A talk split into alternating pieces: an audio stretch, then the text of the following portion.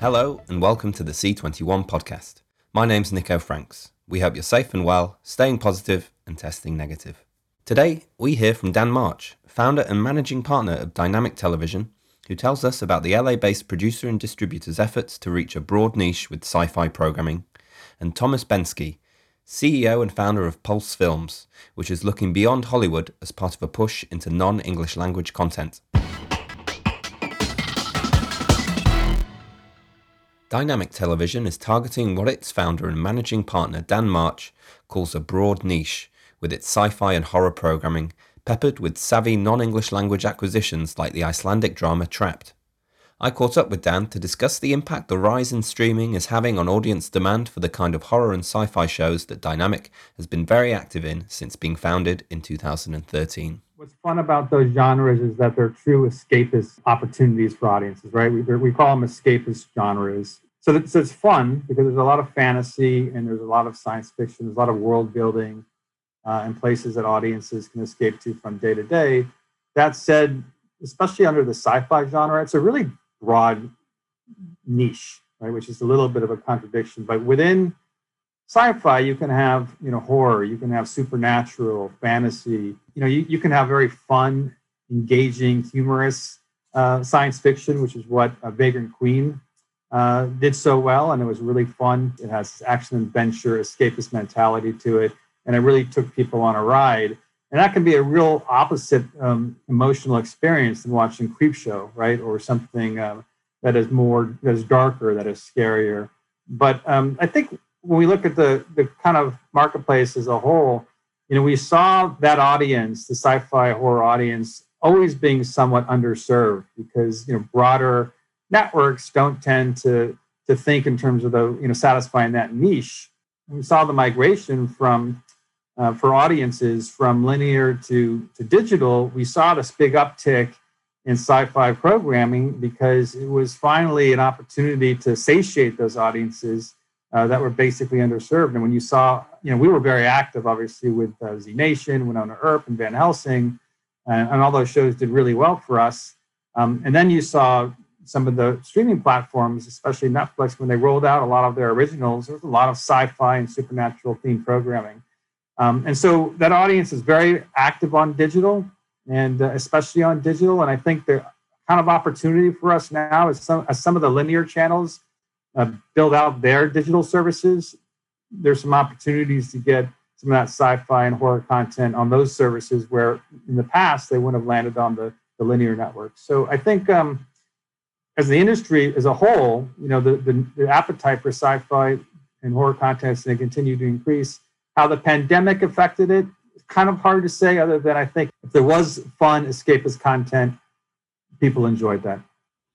And we're seeing a lot of niche SVOD services um, pop up, and are you are you finding that they're they're actually being have been able to establish themselves in a lot of markets now? Are you are you optimistic about their future? Because it seems like whenever a new SVOD launches now, there's a bit of almost fatigue or, or concern around whether or not they're going to be able to to find a, a space in the market? It's hard to have a general rule, right? Because we've seen whether you, whether you want to call them territorial SVODs or multi-territorial SVODs, but we've seen kind of new entrants into the marketplace. We've seen some of those companies fail and, and disappear as quickly as they arrive. And we've also seen some have a lot of success.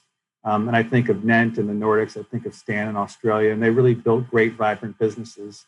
Um, and obviously, some of them might have bigger ambitions than just their their territories, but um, but it's exciting because it obviously creates opportunity for us. And I think the way we think about that market is, you know, obviously Netflix had a phenomenal, you know, first mover advantage and built a, a very robust business uh, as the digital marketplace was continuing to grow. But if you look at the total number of viewers, right, who are moving or spending more of their um, content consumption time in digital, that number increases annually. So that tells you that the market is increasing and getting larger and larger. And as the market, the audience market gets larger, then you have an opportunity for more entrants to come in and get a piece of that market. And so even if you have some uh, entrants and some SVOD channels or AVOD channels that are launching, even just now rather than two or three years ago, I think if their businesses are designed the right way, they can have opportunity for a lot of success. And the key is, right, like any business, is how do those entrants offer the you know offer the market, offer their customers something new, and you know how are they serving a purpose uh, in the territory that they're operating in, and if they can kind of crack that, and I think there are a lot of opportunities to do that, you know, then they're better positioned for success. Um, what we know is that it's an incredibly challenging business. It requires a tremendous amount of capital, and you know, working as a direct-to-consumer business is so different than a traditional linear business. When you think about um, customer acquisition metrics, marketing, customer service, all the engagement you have to manage, managing churn, figuring out your, you know, uh, not just your programming, but um, your brand positioning and being able to build on top of that. So it's a really ambitious undertaking, but obviously, you know, we hope that market continues to grow and we hope there's more and more new entrants coming into it. And is it one that you're finding you're having more activity in terms of finished programming sales or original commissions? For us, we're going to be launching our first original production um, with, I guess you would call it a um, a streamer that's been in the marketplace. They've actually been in the marketplace for a while, but they're not. We don't, you know, they're not one of the big three. To leave it at that. And so I think that's a really exciting opportunity for us. And I think um, I think we're going to see more and more in that. I think we're seeing on both fronts. You know, I think that the new entrants or the the mid level SVOD players, if we want to call them that, um, are getting more and more ambitious. They you know, they're seeing their businesses grow. And, and one thing that we did see through the pandemic was almost every subscriber driven business that I talked to saw an increase in their numbers, especially the digital channels and SVOD channels. So um, that puts more, uh, you know, more capital in their budgets, puts more money in their budgets, allows them to invest more, allows them to try to grow quicker. And that certainly creates an opportunity for companies like Dynamic. And at the same time, we have finished content you know they they need that as well. So it's it, i think we benefit on both sides of that. One of the things that you really learn about the sci-fi horror audience is just how loyal that audience is. So a lot of times you know when we see a show perform or, or you know rate or whatever the initial audience uh, metrics it, it, it, that show uh, the pilot might have you're going to see a little bit of a drop off and then you're going to see almost a straight line to the end of that show and we see that over and over again and it's really one of the um, I guess it's it's one of the joys of working in the sci-fi horror audience. They're loyal, they're passionate, they love to talk about their shows and and celebrate. You know, we see you know Comic Con right, is the best manifestation of that passion. So um, yeah, it's a great, it's a fun genre to be a part of. And with Netflix showing such an interest in the genre, that's going to encourage other players to get involved. So, how competitive is the the environment around established IP. So I'm thinking things like comic books and um, or even horror films that, were made a few decades ago that are, are, kind of ripe for a revamp. How how competitive is that is that environment now? Well, listen, the competition for IP in general has never been more fierce.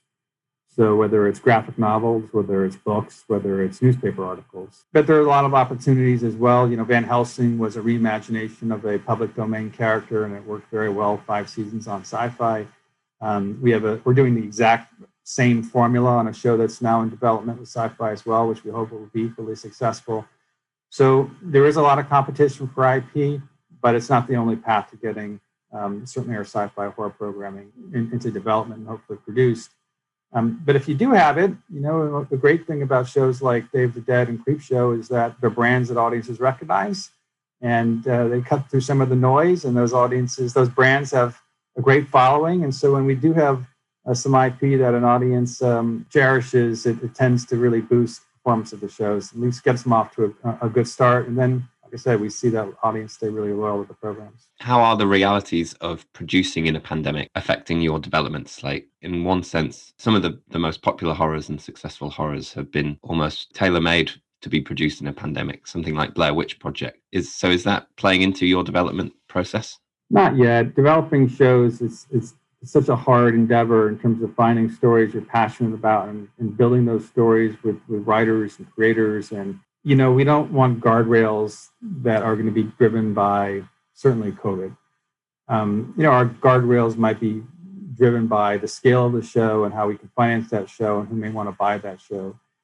I mean, we were affected. We're an independent company. We're affected as, as much as any other certainly independent company is in terms of having to account for the very significant cost um, that are you know now you have to add into your budgets to get your shows made. You know, for large companies and studios, it's less significant. I'm not saying it isn't meaningful, but it certainly is something that they can handle with a little bit more ease. And, and for us, you know, it's it's it's harder. So um, you know, where was that money going to come from? And finding ways to make sure that we can deliver.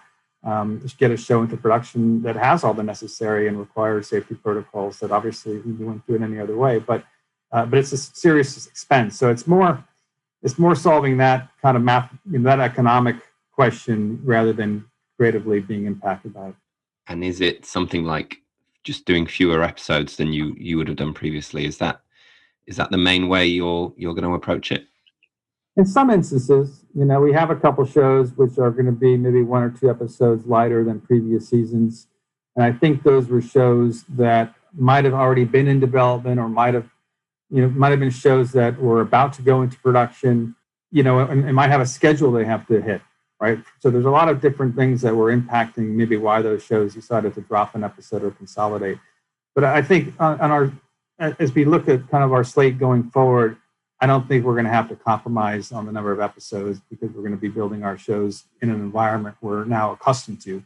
Whereas in 2020, uh, everybody was taken by surprise, obviously, and, and therefore you're, you're adjusting on the fly a little bit and dealing with the economics you already have established rather than trying to build new economic plans.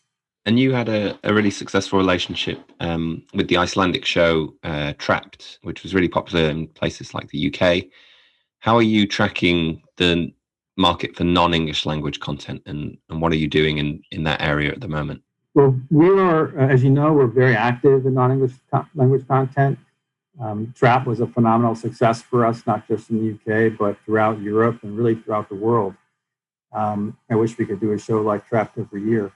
But when you, you know, when you have the success of Trap and your clients have that success, and then they come back to you and they say, "Hey, we're interested in more of those," you know, it's something that we we really leaned into from the start. You know, it's really been part of our DNA at Dynamic from day one. So um, trends shift, right? Trap is a very serialized crime show, and um, Sommerdahl Murders, which is our most recent Danish language show, uh, is a lighter crime procedural. Um, and so it's a different genre, but it's been uh, successful as well. A show we're very proud of. And, um, and we're going to continue to lead, lean into the um, non English language program. And I think what we are seeing in Europe is the talent level just continues to get better and better. We see broadcasters that are really committed to uh, telling the stories of, of, you know artists and creators in their in their countries, and it's something we want to really help facilitate and continue to do more of. And that's another area that Netflix is really really keen on. So is it is it a positive to be working in the same areas that Netflix is, or is it a really big challenge because obviously they're so big? Do they just squeeze out independent players? I don't know if there's an option working in an area that Netflix is not already in. So if there is, you should let me know. Um, but listen, before there was Netflix, there were studios, and and studios had the same type of clout and the same type of impact on the market. We've never seen ourselves as a company that's going to compete with a studio in the same way we don't see ourselves as a company that competes with Netflix. That is certainly not the what the business needs from us. Um, but we are certainly here to complement the things that they may not do, um, whether that might be you know delivering a show creatively that they're not interested in making themselves, if maybe they would like to acquire from us. Uh, or it could be a show that um, our broadcasters want. It could be a show, uh, it could be a, an economic or financial model that makes more sense on an independent scale than it would for a large studio or a company like Netflix. So we've always seen ourselves as a company that can complement studios and larger platforms um, and work with them at the same time. Um, but if we were trying to find a little corner of the business we can have to ourselves, that's be really tough. And how are you adapting to the lack of international markets and the virtual editions of events? You know, we've got MIP TV coming up. How are you? How are you approaching those kinds of events now that they're? You know, this time last year it was all the shock of the new, whereas now it's fairly established now what those things are going to look like. You know, I mean, Zoom has been a big help. Obviously, being able to see people and talk to people and in some ways, in an odd odd way, just being based in LA, you know, I see a lot of my clients and friends, you know, more now than I did pre-COVID, just because we're doing this more on Zoom and less on on less on on, on phones. Um, you know, but that said, nothing can replace the market for me. Right? I think um, it's not just about you know the opportunity to see a lot of people in a short period of time. It's just um, spending time with people in person, being able to have conversations that um, you know are, are, not just around the content you're selling. They're just a little bit more personal in nature. You know, it's very much a relationship-driven business. I miss a lot of my friends in the industry that I haven't seen in a long time. And you know, we're hoping MIPCOM is is a market where many of us can be together again. It won't be for MIP, but um, you know, we're I'm looking forward to that, and I can't wait to be back in and uh, in the presence with the people that we do business with, and a lot of these people I call my friends. So, um, you know, Zoom can't replace that. We're certainly hoping, and we'll do everything that we can that we'll be on that plane, and and, and what that really means is that we'll, you know, MIPCOM will be an event that we all want to be, we all want to participate in. Um, you know, getting on a plane is something we could do next month, but getting on a plane to participate in an event, I hope the conditions are such where we all want to do that. I'm pretty confident it will be. I know there's a lot of different opinions on it. There's a lot of different noise, but um, I'm pretty hopeful we'll all be enough time.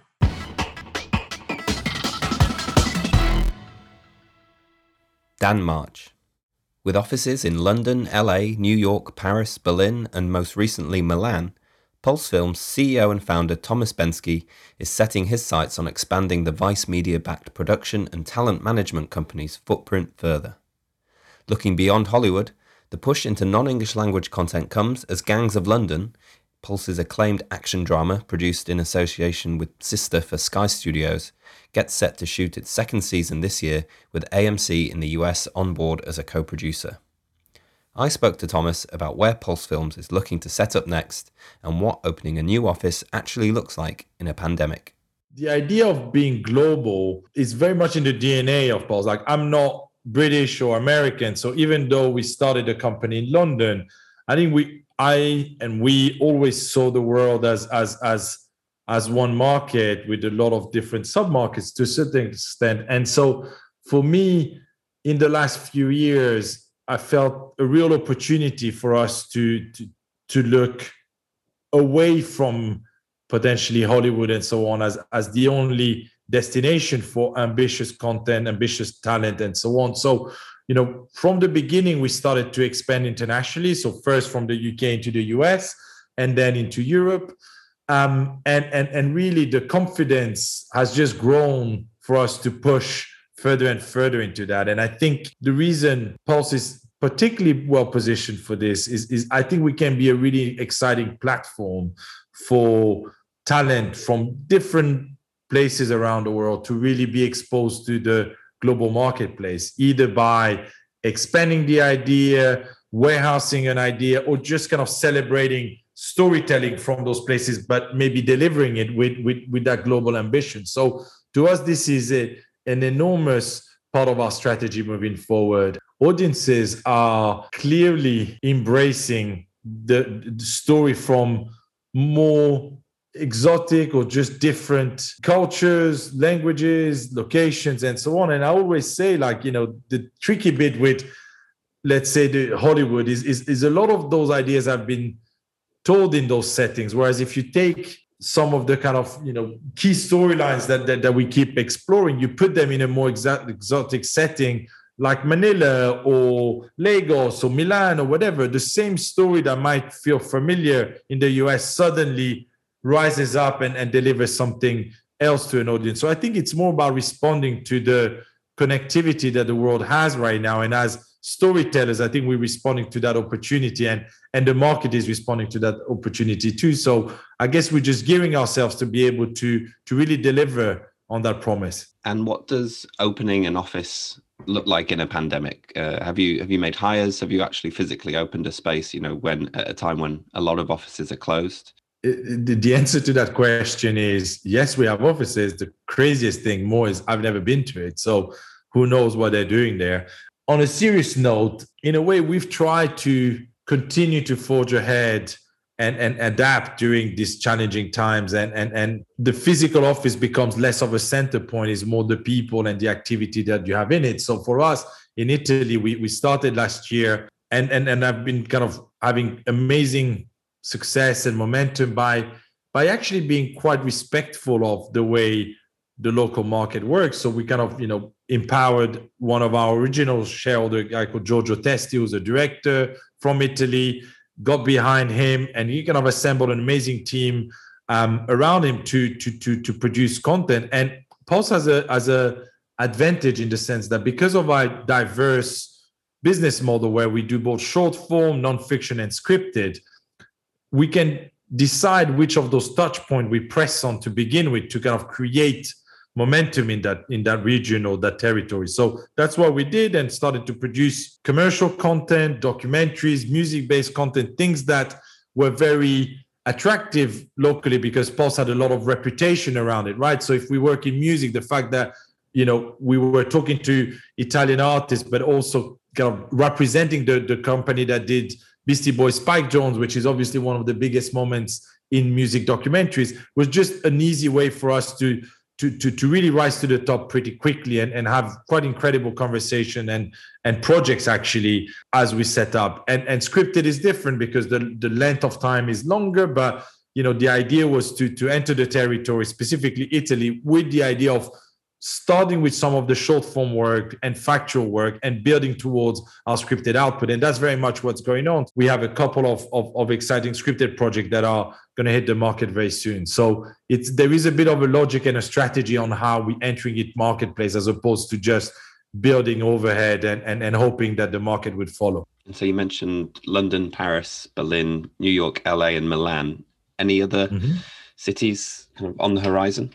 Yeah, I hope so. Look, I'm I'm really excited to see what's going on in Africa. I'm very excited to see what's going on in Latin America. I'm very excited to see what's going on in in in, in the APAC region. And I, I, you know, before pandemic, I've always made a point of really traveling and trying to understand not only the market but also does Pulse have something to add there? And there are certain places where we might not be very attractive, and others like Italy, which might not be on everyone's top priority list, but we felt the, the, the, the storytelling culture I think will embrace the proposition of Pulse. I think talent will embrace the proposition of Pulse. Buyers will embrace that because of the way the market was organized. So after looking at it quite carefully, we were able to deploy, and that's the method we're using on on on on on analyzing what are the the priorities for us, and and and again trying to really create a a respectful ecosystem where the, the conversation goes two ways as opposed to feeling like we're colonizing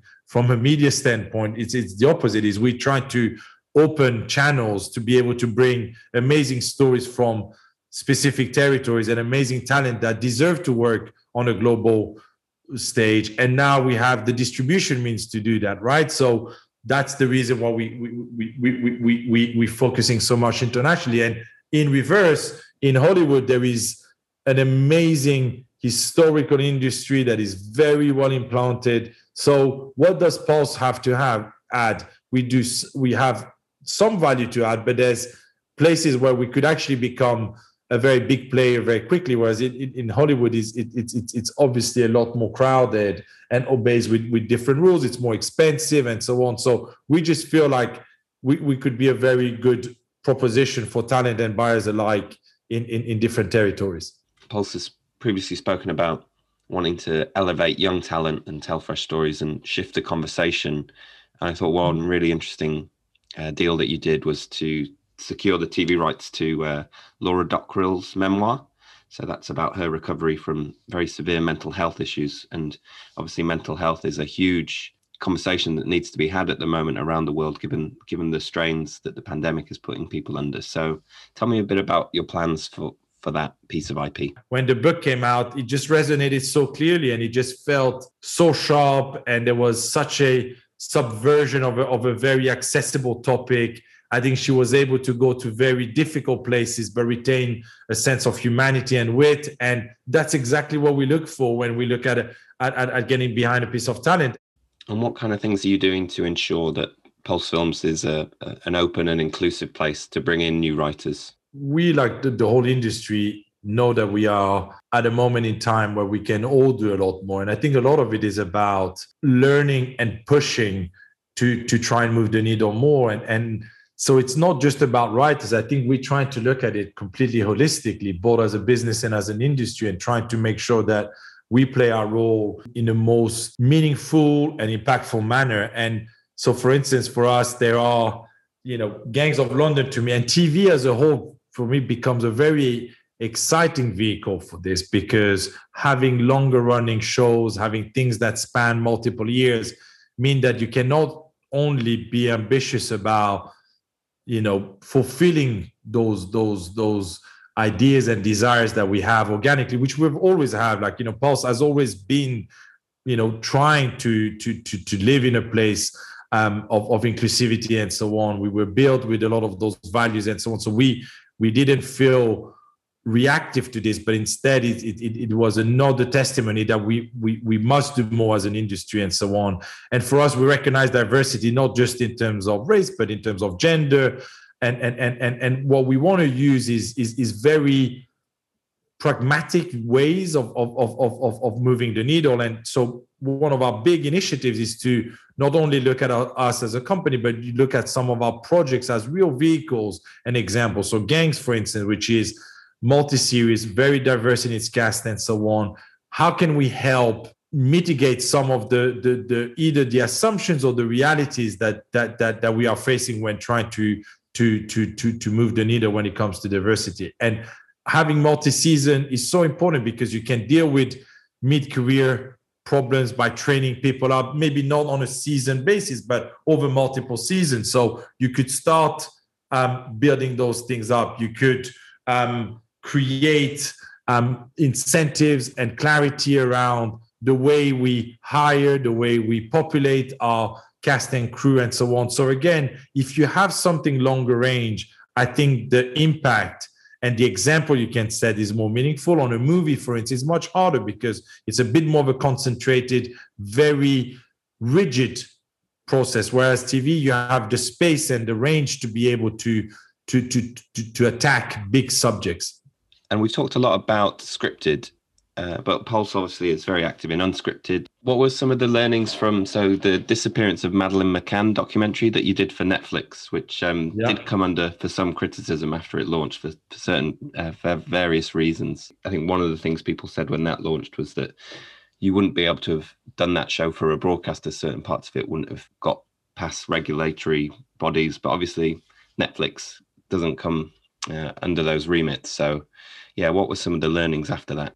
I think I think what you learn is is is in the medium of documentary where your outcome is not necessarily controlled.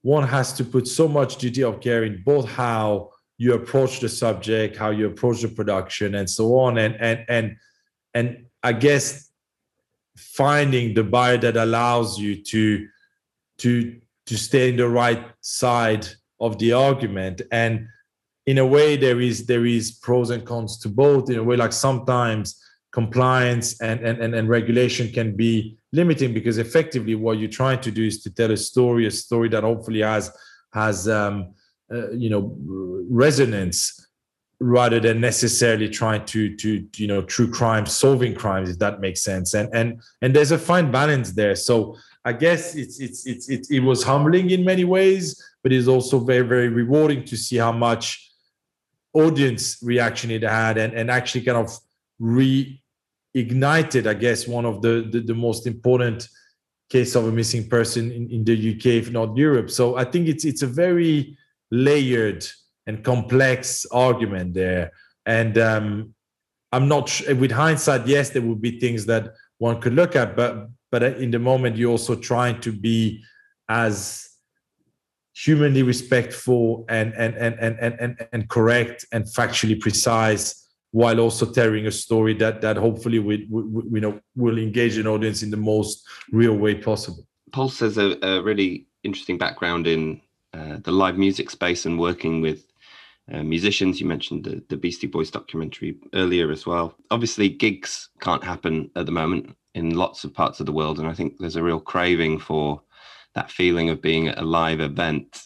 How how is Pulse kind of is Pulse looking to kind of explore new ways of of bringing that to audiences? Yeah, very much so. Actually, this has been one of the amazing areas where where where where where you know we've done a lot of experimenting. You know, very early on, our friends, our Driift, kind of got us involved in, in shooting um, I guess virtual shows where where we will be able to have ticketed events for Laura Marling, Niall Horan, and so on, and and and done Andrea Bocelli to name a few, and and and and did amazing kind of trying to be innovative in how to try and recreate that communal experience and so on, and using again our skills and the skills of our directors and talent and partners to really try and innovate in the space of, of, of, of, live music. So we were actually really busy shooting virtual shows last year and this year and continuing to do so. And I think, look, you know, sometimes is one of the silver lining is, is new pockets in the industry open up at a time where others are challenged. And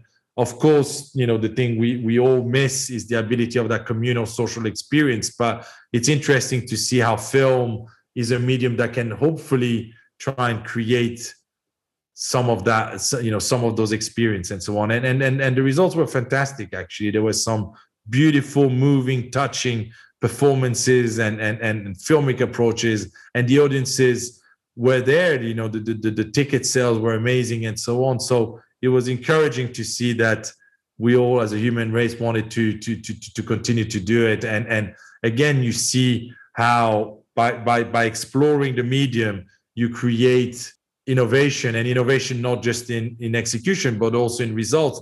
And i suppose that's not something that's that's going to go away after the pandemic. There's always going to be gigs that some people can't go to so there's always going to be that demand potentially to attend a gig virtually if possible.